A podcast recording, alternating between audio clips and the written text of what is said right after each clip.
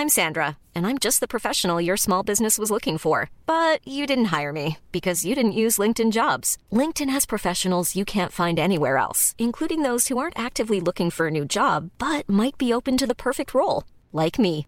In a given month, over 70% of LinkedIn users don't visit other leading job sites. So if you're not looking on LinkedIn, you'll miss out on great candidates like Sandra. Start hiring professionals like a professional. Post your free job on linkedin.com/people today.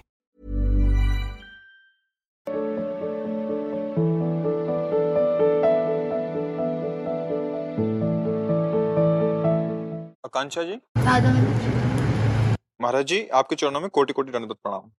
महाराज जी भजन अच्छा हो इसके लिए उचित भोजन क्या होना चाहिए? इसका इतना चिंतन हो रहा है कि भजन ही छूट गया। भोजन में भोक्ता भाव और किसका है? नहीं तो इतना क्या है? जथा लाभ संतोष सदा कहो सो कछु न चाहूंगो। सात्विक भोजन रोटी, दाल, सब्ज़ी, घी, दूध, उसमें भी सात्विक जैसे जो भोग पदार्थ बनते, छप्पन प्रकार के भोग बनते, उनमें से उचित श्री जी को जो है, उनको भोग लगाओ, पाओ। बस हमको ये देखना है कि हम वैसा भोग श्री जी को लगावें जो रोज सहज में पच जाए और पाने के बाद हमारे अंदर कोई विपरीत वेदना ना पैदा हो और भजन में रुचि बढ़े। मानो, हलवा है। अगर आप भर पेट पा लेते हैं तो पचने में परेशानी होगी और वो पौष्टिकता बढ़ाएगा। अब आपको अगर साधन में ब्रह्मचर्य में रहना है तो ज़रूरत है नहीं। फालतू में बोझा काय को लाद रहे हलवा है, थोड़ा पा लिया वो क्या छोड़ दिया। नहीं पाया? तो वो आपको सपोर्ट देगा प्राणों को और ब्रह्मचर्य आपको पुष्ट रखेगा। ब्रह्मचारी को जो भगवत मार्ग का पथिक है, उसको ज़्यादा आहार से संबंध नहीं रह जाता है। क्योंकि आहार क्या होता है कि जैसे जैसे जैसे विषय भोग सेवन किए जाते हैं, वैसे वैसे शक्ति क्षीण होती है। और जब जैसे जैसे संयम में रह जाता है, वैसे शक्ति बढ़ती है तो थोड़े आहार में भी वो पुष्ट बना रहेगा। जैसे हमने अपने को देखा गंगा के रहे कि जब कई कई दिन भोजन भी नहीं मिलता था तो कभी निरुत्साहित नहीं हुए। गंगा जल पी के भी ऐसा उत्साह बना रहता, कोई ऐसा नहीं कि पैदल चलने में थकावट हो रही, अब तो चला नहीं जा रहा, ऐसा नहीं रहता, क्योंकि ब्रह्मचर्य एक पावर है, विशेष पावर है।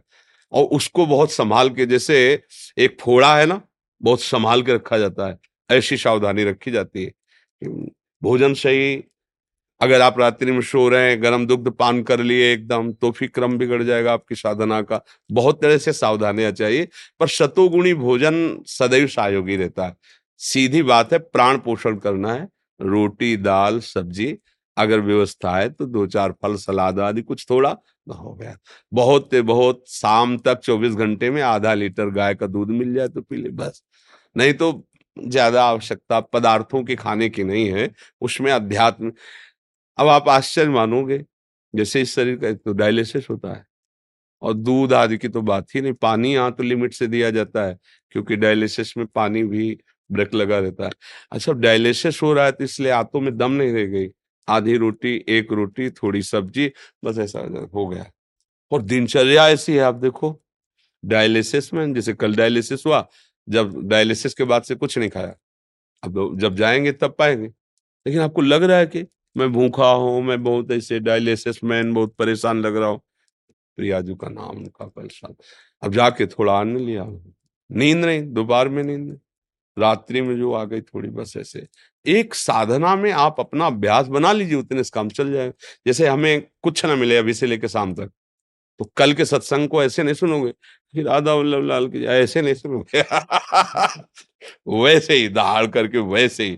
तो अब आहार के लिए जैसे जिब्या है, ये मांगती, महँगी पाऊँ, पिज्जा पाऊँ, बर्गर, क्या कहते हैं ये सब? है? बर्गर? हाँ हम तो बर्गल बरगला दिया सबको। अब ये चीज़ें साधना में तो ठीक है नहीं। अब ये बाजारू चीज़ गोलगप्पा ये वो सब ऐसी भजन में मन नहीं लगेगा। रजोगुण चुपचाप अपने घर की रोटी दाल भोग लगाओ और पाओ। कभी थोड़ा मीठा का मन हलवा बना लिया खीर बना लिया घर में औट करके दूध को थोड़ा चीनी डालकर खोए को भोग लगा दिया पेड़ा बना लिया ऐसे सात्विक जीवन। तो भजन बनेगा। होटल से आ रहे हैं मन करके तो फिर रजोगुण चढ़ेगा, रजोगुण की भावनाएँ आएँगी। और कहीं फिर गंदा आहार जहाँ बनता है, वहाँ से भोजन, तब तो भजन में मन ही नहीं लगेगा। आहार का बहुत बड़ा प्रभाव होता है। सीधी बात है, प्राणों का पोषण करने के लिए आहार देना है। और हमारा जीवन संयम पूर्वक अगर निर्वाह करना पूरा तो बहुत भोजन के लिए सावधान रहना है। भोजन ही बुद्धि भ्रष्ट कर देता है और भोजन ही उठा देता है। अगर आपका सात्विक भोजन है, सात्विक भोजन का तात्पर्य होता है एक तो जो निषेध है वो तो बिल्कुल नहीं। और जिसे आप खीर, पूड़ी, रसगुल्ला सब चीज़ें हैं, अगर ये उचित पाए तो सात्विक रहा, है सात्विक, लेकिन ज़्यादा हो गया तो रजोगुण, और ज़्यादा हो गया तो तमोगुण, वही तमोगुण हो जाए। मान लो खीर है दो लीटर, तीन लीटर पी लिया, भजन होगा तुमसे। बार बार पेट में गुर गर, ऐसे भजन थोड़ी होगा, ना बैठ पाओगे, ना चिंतन। अच्छा जब वो तीन लीटर अपने पदार्थ को, और जब शक्ति बढ़ाएगी, तब मन तब मन भागेगा संसार की तरफ़। हमको उतना ही पावर चाहिए जितने से हम परमार्थ में चल सके। अधिक पावर जैसे मान लो आप व्यायाम कर आपको युद्ध करना है, आपको उस तरह, उसके लिए आपको चाहिए। अगर आप जैसे साधना कर ली, भजन करना है तो फिर उसमें लिमिट चाहिए। या तो भाई एक लीटर दूध पिया और सौ, दो सौ दंड बैठक खो मारे हो आसन में बैठे तो पच गया। नहीं तो ऐसे दिन में कोई काम है नहीं हो ऐसे दूध, खीर, रबड़ी, रसगुल्ला तो मन फिर संसार की तरफ़ जाएगा। संयम बहुत आवश्यक है आहार का और शतोगुण आहार हो, वो भी थोड़ा, जितने से हमारा शरीर का पोषण हो जाए साधक के लिए। गृहस्थ के लिए भरपेट भोजन पाओ, पवित्र भोजन पाओ, क्योंकि दिन भर मेहनत करनी पड़ती है। अगर उसमें हुआ कि वो मूंग की दाल और दो फुलका तो बेचारा कैसे काम कर पाएगा गृहस्थ के लिए? लेकिन जो वैराग्य भाव से, ब्रह्मचर्य से चलना चाहते हैं, उनके लिए बहुत सावधानी की ज़रूरत है। बेकार में बोझा पेट बढ़ाने की ज़रूरत नहीं है। उचित भोजन। एक बार वो भोजन के विषय में चर्चा सुनाई थी ना 400 ग्राम 400 ग्राम अन्न प्राणों के लिए पर्याप्त है। मैं दाल रोटी लगा के 400 ग्राम, है? 400 ग्राम? यार एक झटके में 400 ग्राम तो खीर पी जाएगी, एक झटके में पी जाएगी। तो आप समझो, एक ब्रह्मचारी को आजीवन ब्रह्मचर्य रहने के लिए मात्र 24 घंटे में 400 ग्राम अन्न की ज़रूरत है। अगर उतना अन्न 400 ग्राम पहुँच गया, दो विभाग करके, दो दो सौ ग्राम देखो तेजों में चेहरा रहेगा और भजन परायण रहोगे। पर अब भूख बढ़ रही है विषय सेवन बढ़ रहा है भक्षा भक्ष का विचार छूट गया है जो मिले जैसे मिले तो देखो बुद्धि निकृष्ट होती जा रही है। ऋषि त्रिपाठी जी। महाराज जी, राधे राधे, आपके चरणों में कोटि कोटि प्रणाम। महाराज जी, हम आध्यात्मिक मार्ग पे चलते हैं, आगे बढ़ते हैं, नाम जप करते रहते हैं। फिर किसी कारणवश हम इस मार्ग में से विचलित हो जाते हैं। फिर खुद को विश्वास ही नहीं होता कि हम वही व्यक्ति हैं जो खुद, कुछ दिन पहले वैसा करते थे। असल बात, विचलित आप नहीं होते, विचलित करने वाले को अपने आप में मिला लिया है। विचलित करने वाला मन और इंद्रिया है। और आपने इतना प्यार कर लिया मन इंद्रियों के कि उनकी हर गलती को आप अपने में ले लेते हैं। आप थोड़ा अलग होइए, उनसे आप अलग हैं। केवल ममता थोड़ी कम कीजिए, इतना दुलार मत कीजिए मन इंद्रियों को कि आपको संशय में खड़ा कर दे कि पता नहीं मैं परमार्थी हूँ भी कि नहीं हूँ। ये मन बुद्धि की खेल है, मन बुद्धि की चाल है। थोड़ा उनसे अलग होइए और सत्संग के वाक्यों के द्वारा उन पर शासन कीजिए। परमार्थ से कभी हट ही नहीं पाओगे। अब मन और इंद्रियों की चालबाजी में जो फंसा हुआ परमार्थी कैसे हो सकता है? थोड़ा तो देखना पड़ेगा ना। बहुत नीच प्रवृत्ति का मन है। और ये कभी सुधर नहीं सकता, बिना शासन के भी बात ध्यान रखना। एक राजा ने उदाहरण के द्वारा समझते एक बकरा मंगाया और प्रजा को आदेश कर दिया, जो बकरे को तृप्त करके लाएगा, उसको मैं जितना धन मांगेगा दे देंगे। घाव के सब बकरा कोई हाथी थोड़ी है, उसको पवाना क्या पाएगा? मेवा, मिष्ठान, जो भी पाएगा, जो मांगेंगे राजा देगा। सुबह से शाम तक खूब खवाया, खवा पिया के ले गए। राजा ने कहा तृप्त कर लाए। बोले, देख लो महाराज। तो ऐसे थोड़ी हरी घास डाली वो चुनने लगा। बोले, तृप्त नहीं, देखो मुँह मार दिया। सब एक विवेकी आदमी था। वो रोज आके देखता था राजा की हरकत और बकरे की हरकत। उसने कहा, महाराज, एक दिन के लिए हमें दे दो। तृप्त करके लाएँगे। सुबह से कुछ नहीं दिया।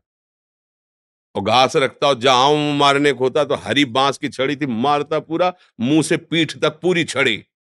फिर घास डाला। डर, फिर छड़ी। मतलब शाम तक ऐसा उसको हिसाब में ले आया कि घास नहीं, तुम चिरौंजी डाल दो, किसमिस डाल दो, देखेगा भी नहीं उसकी तरफ़। और एक दाना नहीं खवाया कुछ, और ले गया। तो राजा ने कहा कि इसका तो पेट खाली, बोले, आप परीक्षा लेते पवा के। तृप्ति की परीक्षा पेट देख के नहीं करते थे। आप तृप्ति की परीक्षा पवा के। आप पवाइए। बस बैठ गया सामने। बकरे की दृष्टि में दृष्टि, बकरा कहीं से सूँगा भी नहीं। महाराज सब डाल के देख ले सूँगा ही नहीं, बस दृष्टि मिलाए रहा। वो पचासों पा चुका साला छड़ी। अब हिम्मत नहीं थी कि मुँह मार ले। बोले, महाराज तृप्त हो गया ना? बोले, तृप्त कैसे हुए? तो भूखा है। बोले, भूखा ज़रूर, लेकिन मुँह नहीं मार सकता, क्योंकि हमने इसको दंड के द्वारा सुधारा है। ये मन दंड के द्वारा सुधरेगा। ये बकरे की तरह, चाहे जिसको आप जितना भोग दे दो, लेकिन जब भोग आएगा तो मुँह मारे बिना मानेगा नहीं। देखना इंद्रियों के न घोड़े भगे, रात दिन इनमें संयम के कोड़े लगे। सावधान। नहीं तो बाद में ये शिकायत कि हम परमार्थ पे चल नहीं पाते, मन हमको गिरा देता है। तुमको मन नहीं गिरा देता है। तुम मन का साथ करके गिर जाते हो। अगर तुम गिरना ना चाहो तो भला गिरा दे। देखो, जैसे कहा जाता है कि स्त्री के संग से मन में व्यथा जाती है या पुरुष के संग से मन में काम व्यथा जाती है। हमारी सयानी सयानी बहनें हमारे साथ खेलती हैं, घर में रहती हैं, क्या काम सताता है क्या उनको देख के? क्यों? मेरी बहन है। कभी आया ही नहीं ऐसा भाव की स्त्री है। दीदी है, बड़ी बहन है या छोटी बहन है, कभी ये भाव ही नहीं आता। पर दूसरी को देखकर भाव आ जाता है। क्यों? क्योंकि वो दूसरा भाव हो गया, वहाँ तुमने काम भाव आरोपित किया। नहीं, मन कभी ऐसे थोड़ी चलता है। चाहे जितना शयाना भाई हो, बहन गले से लगे, उसके मन में विकार आएगा क्या? नहीं आएगा क्यों? भाव ही नहीं। भाव है मेरी बहन है, मेरा भैया है।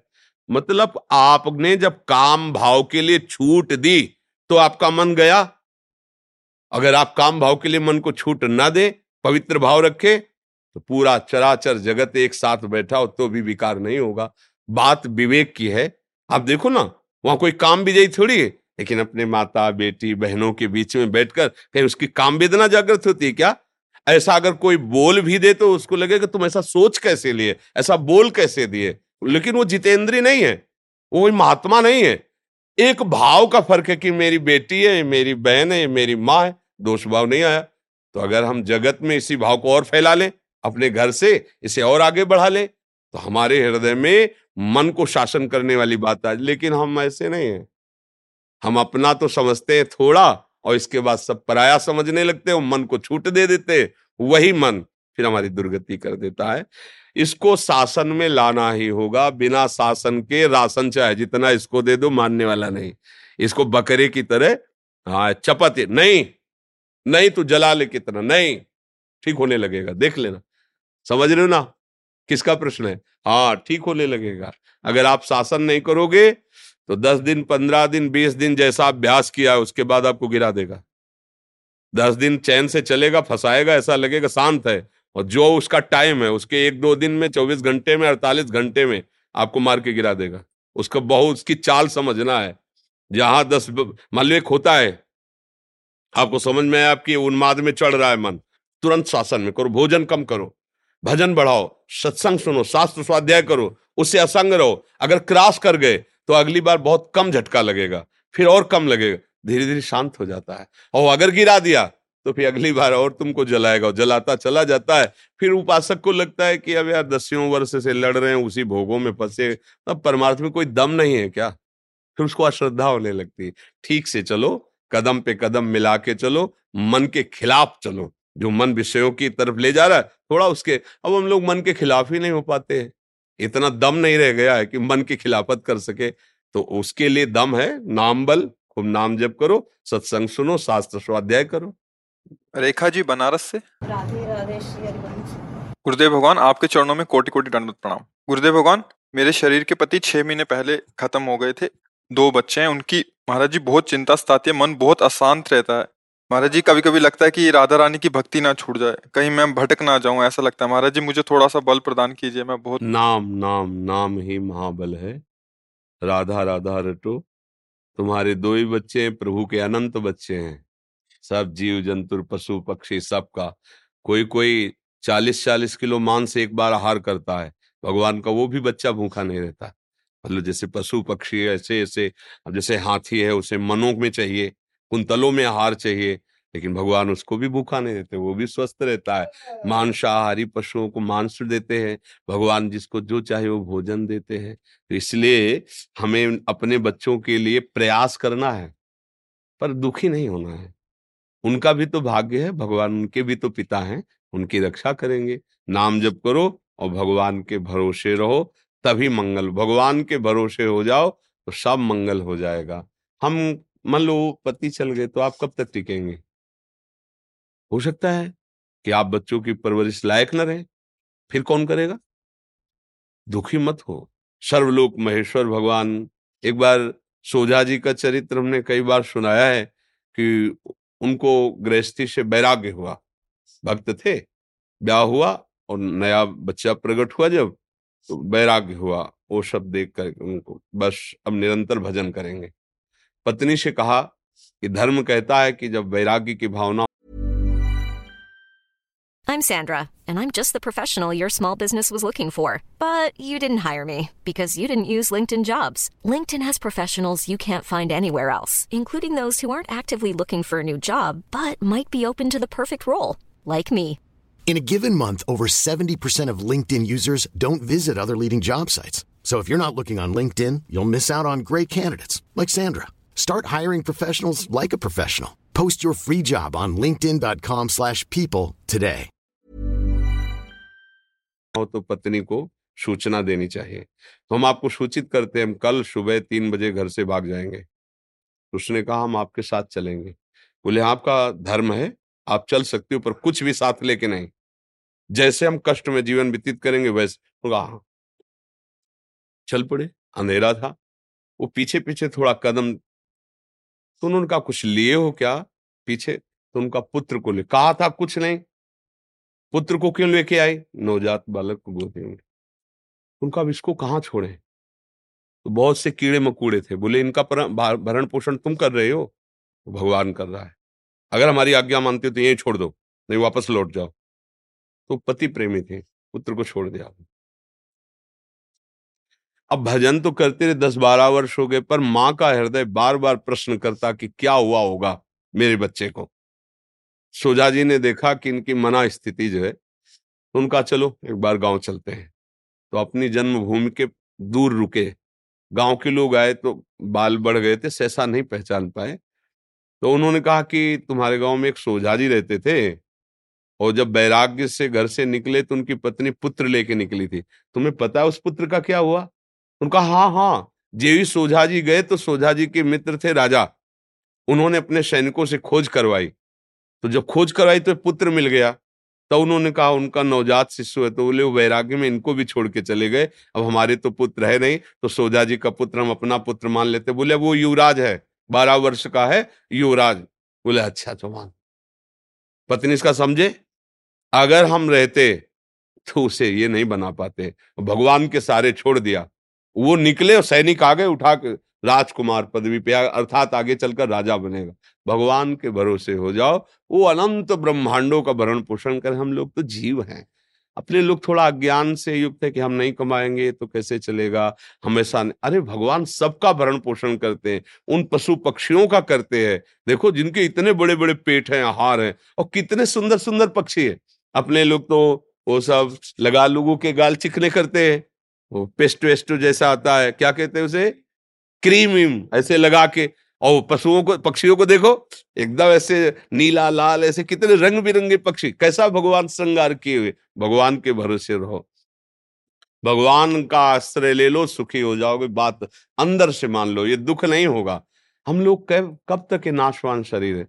मान लो अभी आपका, फिर बच्चों का क्या होगा? आप निश्चिंत रहो, वो भगवान है।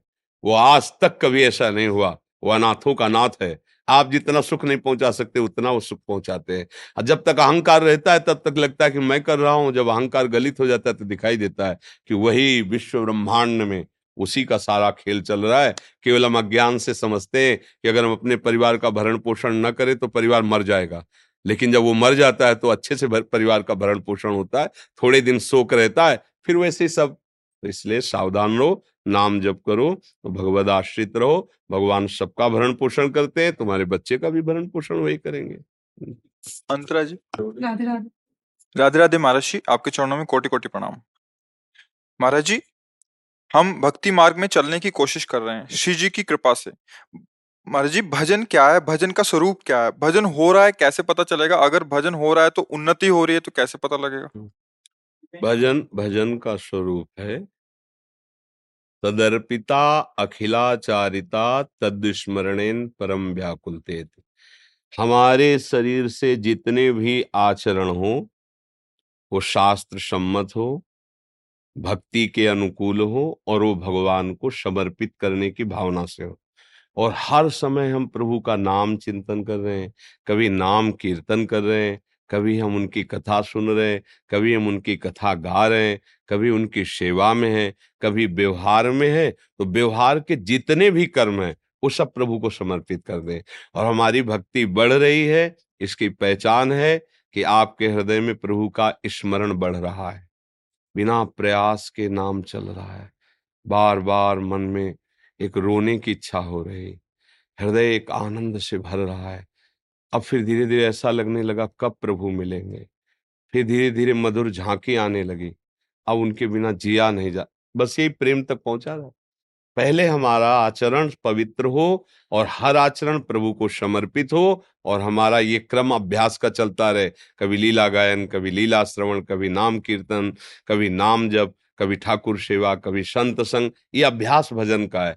भजन करते करते ऐसा अभ्यास हो जाए कि हमारा मन प्रभु का कभी भी विस्मरण ना करे तो जाने भक्ति आ गई है। अभ्यास योग युक्त चेतसा नान्य गामिना हमारा चित्त कहीं जाता ही नहीं प्रभु के शिवा तो समझ ले हमारे हृदय में भक्ति आ गई। समझ पा रहे? जी। महर्षि पहले अज्ञानतावश आपने हाथ में ना जय श्री राम जी का टैटू बना लिया था महाराज जी। महाराज जी, अभी राधा रानी की चरणों की सेवा में है महाराज जी, अभी इसका क्या कर कर सकते हैं महाराज जी? बहुत सारे ऐसे प्रश्न आते हैं। वैसे हाँ मतलब अल्पज्ञता के कारण ऐसा कर लिया जाता है, ऐसा नहीं करना चाहिए। क्योंकि जैसे यहाँ कर लिया या यहाँ कर लिया तो जब हम धोएँगे तो नाम से युक्त जल हमारे पैरों में जाएगा, बाथरूम में जाएगा। प्रभु का परम पावन नाम है, हमारा आराध्य देव, हम उसको जितना सम्मानित करेंगे, उतना ही हमारे अंदर उसका प्रभाव होगा। देखो, नाम सेवा ही तो विराजमान किए सिंहासन में। अब वही नाम आप गाड़ी में लिख लिए, वही नाम आप ऐसे कुछ कर लिए। कुछ लोग तो दोनों हाथों में जैसे गए, मेहंदी लगवाए और राधा राधा लिख लिया। अब वो मिट रहा है नहीं। अब इन्हीं हाथों से आप सोच क्रिया, पवित्रता करेंगे तो कितना अपराध बनता है, पर अज्ञान के कारण समझ में नहीं आता। अब जो हो गया, सो हो गया। अब लो नशानी अब ना नशे हो अब सावधान हो जाओ। अब जो हो गया है, सो हो गया है। तो भाव से चलो, वैसे किसी को भी। जैसे नाम लिखा हुआ दुपट्टा है तो ओढ़ ली, पर उसको अपने बाथरूम में नहीं धोएँगे। जब धोएँगे तो गंगा या यमुना में धोएँगे। जैसे लोग है ना, राधा नाम ऐसे छपा हुआ, ऐसे शर्ट आदि ऐसे पहन लेते हैं उसकी महिमा नहीं जान गाड़ी में लिख लिए, श्री हरिवंश, राधा राधा, और पानी मारा और सब पैरों के नीचे जाए ये वही नाम है जो हमें भगवत प्राप्ति कराएगा। ये वही नाम है जो हमारे अंदर के हृदय गुफा में विराजमान। हम ऐसे, अगर भक्ति, मान लो पीछे उसके लिख दिया राधा, अब ऐसे पैर करके मोटरसाइकिल में चढ़ रहे हैं। पूरा पैर उस राधा तो कहाँ ज्ञान है? कहाँ विवेक है? बहुत सावधान। हम मतलब नाम को जितना आदर करेंगे, जितना प्यार करेंगे, उतने नाम हमारे हृदय में प्रकाशित होगा। और साधारण सी अपनी बिक्री के लिए हमारा व्यापार बढ़े, उसमें नाम लिख दिया, भगवान नाम लिख दिया, और किया, खाया फेंक दिया। अब वो नाम लिखा हुआ पड़ा है, अब हमारे आराध्य देव के नाम है, उनमें पैर पड़ रहा है, अनजाने में सब सुकृत नष्ट हो रहे हैं। तो ऐसे बहुत बड़ी हानि होती है। मुझे लगता है कि अगर कोई ऐसा हो विधान तो मिटर जाता हो तो बात अलग है। नहीं तो फिर बना रहने दे, जैसा ज्ञान में हो गया तो हो गया है। भजन करो, भजन के अंदर ही अंदर नाम को छापो, अंदर ये गाड़ी में लिखना, इससे कोई भक्ति थोड़ी कहलाओगे। मान लो गाड़ी में आपने जय श्री राधे, इससे भक्त कहलाओगे, भक्त तो यहाँ से होगा। गाड़ी में जय श्री राधे लिखो तुम्हारे हृदय में विषय चल रहा है तो क्या होगा? कि क्या होगा? ऐसा नहीं। बहुत सावधानी हमारा आराध्य, जैसे हमसे कोई कभी कहे ना कैसे लिखो तो हमारे हाथ काँप जाते हैं। हम जीवन में कभी भी तुम्हें बात लिखनी है तो लिख देंगे, आप ऐसे से ऐसा कीजिए। ये नहीं लिखेंगे, जय श्री राधे, राधा वल्लभ लाल। ये कुछ नहीं लिखेंगे। बिल्कुल नहीं, सीधे शब्द लिख देंगे, आपको ऐसा करना है। जैसे कभी मौन रहे, सीधे ऐसे लिख दिया। क्योंकि अगर हम कागज़ में लिख दिया राधा और वो जाके किसी के पैर के नीचे पड़ा तो हम जिसकी आराधना करते आराध्य देव का अपराध बन जाएगा। नहीं ऐसा। नाम इतना कि मतलब नामी भी दूसरे नंबर पर, पहले पे नाम, क्योंकि उसी के द्वारा तो नामी तो बैठा हुआ है हृदय में, कहाँ कुछ हुआ? लेकिन जब नाम आया, तब चमत्कार प्रकट हो गया, तब हृदय में आनंद की धारा प्रकट हो गई। तो ऐसे कोई लौकिक थोड़ी है कि अपने प्रेमी का नाम लिख लिया ऐसे। अपने प्रेमी का नाम हृदय गुफा में छुपा के रखा जाता है। ये हमारा भगवत मार्ग है। तो ये ऐसे छपवाना वैसे सब करना हमें लगता है हमारी राय में नहीं करना चाहिए क्योंकि नाम का अपमान होता है। और नाम का अपमान करेंगे तो सहारा हम किसका लिए हम किसके सहारे चलेंगे? हमारा नाम आराध्य देव है इसलिए सावधान आज कुछ भक्तों ने आपके श्रीमुख से नाम चाहा है। हम तो राधा वल्लभ श्री हरिवंश राधा राधा रटते हैं। आप लोगों को जो प्रिय हो, खूब नाम जप करो। नाम ही सबका मंगल करता है। जितना नाम जपोगे, उतने महान होते चले जाओगे। जैसे आपके पास जेब में वो कार्ड होते ना पैसा वाले तो आप कहीं भी निर्भय चले जाते हैं, डाला, पैसा निकाला। ऐसे किसी भी लोक, लोकांतर में आपके पास नाम है ना, राधा राधा राधा, हर जगह आपको विजय दिलाएगा। आपके पास नाम है। नाम नहीं है तो यहाँ का जो कुछ है सब यही है। बहुत यश है, बहुत कीर्ति, शरीर छूटा तो क्या पास रह गया? खत्म खेल। बहुत पढ़े लिखे हो, बहुत पीएचडी की है, जब शरीर पूरा हुआ, अगर फिर मनुष्य जन्म तो ककारा फिर पढ़ो। और अगर सौ बार राधा नाम लिया है ना अगर अगला जन्म होगा तो एक सौ एक के ऊपर चलोगे, निन्यानवे नहीं होगा। वो वैसे ही का वैसा सच्चिदानंद है ना, वो आपको बढ़ाता चला जाएगा, इससे नाम का।